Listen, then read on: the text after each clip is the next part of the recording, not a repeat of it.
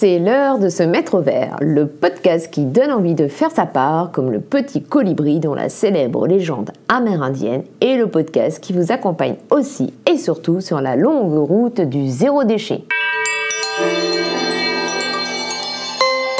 Bonjour, je suis Mélanie, écopreneuse, autrice, créatrice et formatrice chez Les Éternels.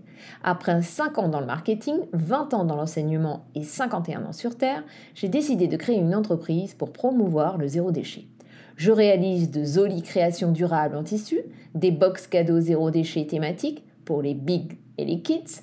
J'ai écrit un carnet de bord pour vous aider à vous mettre sereinement au zéro déchet, un compte écologique pour sensibiliser les plus petits au zéro déchet et un carnet de missions pour aider les plus grands à respecter notre jolie planète. J'organise également des conférences et des ateliers de sensibilisation pour les entreprises, les CSE, les écoles et les collectivités. Alors, si vous êtes à la recherche d'astuces, de conseils, de lectures inspirantes sur le zéro déchet, restez à l'écoute. En effet, dans ce podcast, je vous partage tous mes tips et astuces pour vous aider à réduire vos déchets sereinement, mais assurément. Et surtout, je vais vous réapprendre à vivre sainement, simplement, tout en faisant des économies. Alors, installez-vous confortablement et c'est parti pour l'épisode du jour. Bienvenue dans l'épisode numéro 9 de Il est l'heure de se mettre au vert. Aujourd'hui, nous allons parler d'économie d'énergie. Un sujet grandement d'actualité sur lequel de nombreuses économies peuvent être faites. En effet, quand on sait qu'un foyer français possède en moyenne 99 équipements électriques et électroniques, alors que nos appareils électriques sont censés être de plus en plus performants, notre consommation d'électricité ne cesse d'augmenter. Une contradiction qui en dit long. En effet, selon l'ADEME, la production de froid, réfrigérateur et climatiseur par exemple, représente 20% de nos consommations d'électricité. L'audiovisuel, 20% également. Le lavage, machine à laver et lave-vaisselle compris, 15%. L'informatique, 15%. Et l'éclairage, 12%. Le reste représentant le chauffage et la production d'eau chaude. Alors, quelles sont les bonnes pratiques à adopter pour réduire facilement et simplement sa consommation d'électricité. Le premier éco-geste à mettre en place pour réduire facilement et simplement sa consommation d'électricité est bien sûr la mise en veille de nos appareils électriques et électroniques. Pourquoi? Parce que même en veille, nos appareils consomment de l'électricité. Sachez que par exemple une cafetière, four à micro-ondes, grille-pain, appareils électroménagers autres, télévision, ordinateur, etc. consomment de l'électricité lorsqu'ils sont branchés. Il faut absolument les éteindre pour qu'ils ne consomment plus d'électricité. L'astuce consiste à utiliser des multiprises avec interrupteurs et de programmer dans les paramètres de nos appareils électroniques leur arrêt. Ainsi, pourrez-vous économiser jusqu'à 50% de votre facture d'électricité. Personnellement, je fais la chasse avec mon ado au chargeur branché sans appareil, par exemple. Autre éco-geste très simple à mettre en place, en amont bien évidemment, il s'agit de l'achat de nos appareils électriques. Les fabricants doivent désormais indiquer le classement énergétique de leurs appareils électriques. Les étiquettes de consommation énergétique sont faciles normalement à repérer avec leurs grosses lettres et leurs couleurs visibles encore faut-il en tenir compte lors de son achat. Préférez bien sûr les appareils classés A+, A++ ou mieux A++. Et puis si vous avez le choix encore, sachez que les ordinateurs portables sont moins énergivores que les ordinateurs de bureau et que les imprimantes à jet d'encre également sont moins énergivores par rapport aux imprimantes laser et enfin que les écrans LCD sont plus économiques que les téléviseurs à écran à plasma.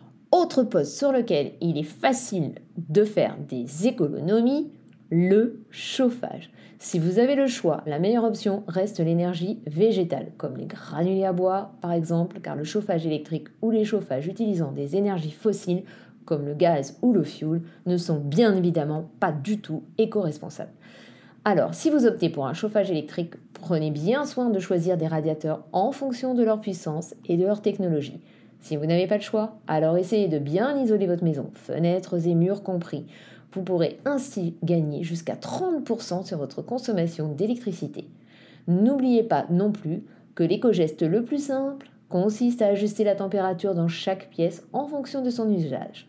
Il est communément dit qu'à 19 degrés, il fait bon vivre dans une pièce principale et que 16 degrés suffisent dans les chambres car baisser le chauffage de 1 degré seulement permet d'économiser jusqu'à 7% sur sa facture d'électricité. Et puis, si vous avez froid, on rajoute un châle, un pull, ou bien, par exemple, lorsqu'on utilise le four, à la fin de la cuisson, on le laisse ouvert. Petit éco-geste simple, mais et encore plus agréable, on peut tout simplement se préparer une bonne tisane, bio bien sûr, un bon café, un bon thé ou bien un délicieux chocolat chaud maison. Autre point important, lorsque vous entrez dans une maison neuve ou que vous restaurez une maison, pensez bien à investir dans un chauffe-eau thermodynamique qui récupère jusqu'à 70% de l'énergie contenue dans l'air ou bien dans une chaudière à gaz à condensation beaucoup plus économique et pensez également à installer un interrupteur pour faire fonctionner votre chauffe-eau uniquement pendant les heures creuses. Mieux, vous pouvez aussi isoler votre chauffe-eau ainsi que les tuyaux d'eau chaude pour éviter les déperditions de chaleur. Autre point important, l'éclairage. Si ce n'est pas déjà fait, pensez à remplacer vos vieilles ampoules à filament par des lampes basse consommation, sachant que les lampes LED sont les plus économiques sans oublier bien évidemment de recycler vos vieilles ampoules. Pensez aussi à dépoussiérer vos ampoules régulièrement, vous gagnerez ainsi jusqu'à 40% de luminosité, ce qui vous évitera d'allumer plusieurs lampes. Lorsque vous restaurez une maison ou construisez une maison, pensez aussi aux ouvertures et utilisez des couleurs claires aux murs et au plafond afin d'exploiter au maximum la lumière naturelle. Parlons d'un sujet qui fâche, même en voiture. Évidemment, je ne vais pas vous parler de climatisation électrique, mais de climatisation naturelle. Il est possible, dès qu'il fait chaud, de fermer dès le matin ses volets, ses rideaux, du côté sud notamment, et de planter des arbres devant les fenêtres pour faire de l'ombre et apporter de la fraîcheur à votre maison. Vous pouvez aussi installer des serviettes de toilette humidifiées ou bien de vieux draps auprès de vos fenêtres pour rafraîchir l'air de la pièce. Des gestes complètement naturels et gratuits à mettre en place. Passons maintenant à l'inventaire des éco-gestes dans les différentes pièces de la maison. Et commençons par la cuisine, c'est-à-dire la pièce où se trouve le plus d'appareils électriques énergivores. Toutefois, il est possible, avec des éco-gestes simples, de réduire sa consommation d'électricité jusqu'à 30%. Comme je l'ai déjà spécifié, lorsque vous changez d'appareils électriques, pensez à acheter des équipements classés A. Pensez également à régler la température de votre réfrigérateur aux alentours de 4 degrés et de moins 18 pour votre congélateur. Il est également très important de dégivrer son congélateur et son réfrigérateur à chaque saison. Pensez aussi à nettoyer la grille à l'arrière de votre réfrigérateur et de vérifier l'état des joints d'étanchéité pour éviter des pertes de chaleur. Lorsque vous cuisinez, pensez à sortir vos aliments stockés au réfrigérateur ou congélateur en une seule fois pour éviter les pertes d'énergie. Ne surchargez pas trop ni congélateur ni réfrigérateur. Utilisez la demi-charge de votre lave-vaisselle ou bien lancez-le que lorsqu'il est plein. Cuisez vos aliments en pensant bien évidemment à mettre un couvercle sur vos casseroles. Pensez à réchauffer vos aliments au four micro-ondes plutôt qu'au four traditionnel qui est beaucoup plus énergivore. Privilégiez l'utilisation de plaques électriques induction plutôt que de plaques vitro-céramiques ou de plaques électriques traditionnelles. Et sachez que euh, pour chacune d'entre elles, l'économie d'énergie peut varier de 30 à 50%. Enfin, utilisez une bouilloire pour faire bouillir de l'eau plutôt qu'une casserole ou le micro-ondes et pour terminer, laissez votre four ouvert après l'avoir utilisé pour réchauffer votre cuisine, notamment en hiver. Continuons avec quelques éco-gestes simples à mettre en place dans la salle de bain. Par exemple, pour laver votre linge, préférez les basses températures qui vous permettront d'économiser jusqu'à 25% sur votre facture d'électricité. Et puis, si vous avez le choix, séchez votre linge à l'extérieur, bien sûr, Évitez le sèche-linge ou bien préférez un sèche-linge à condensation moins énergivore.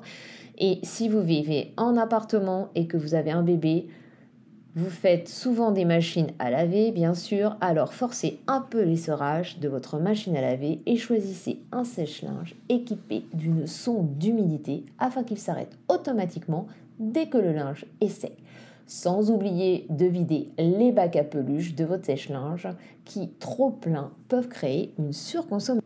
Cette liste d'éco-gestes n'est bien évidemment pas du tout exhaustive, ce ne sont que quelques exemples mais qui permettent déjà de faire de nombreuses économies sur sa facture d'électricité. Alors maintenant, à vous de jouer. Voilà les amis, j'espère que cet épisode vous a inspiré et donné envie de faire votre part pour réduire vos déchets. Je vous rappelle que le plus important, n'est pas tant d'être un petit nombre d'écolos parfaits, mais plutôt des millions d'écolos imparfaits comme moi. Retrouvez vite mon article de blog sur ce même sujet sur mon site Les Éternels à la rubrique blog et n'hésitez pas à liker cet épisode, à le partager sur les réseaux sociaux et à m'envoyer vos questions via mon compte Instagram, Facebook ou LinkedIn. Sans oublier bien sûr d'aller visiter ma boutique sur mon site Les Éternels à la page boutique. Alors, à très vite, éternellement vôtre.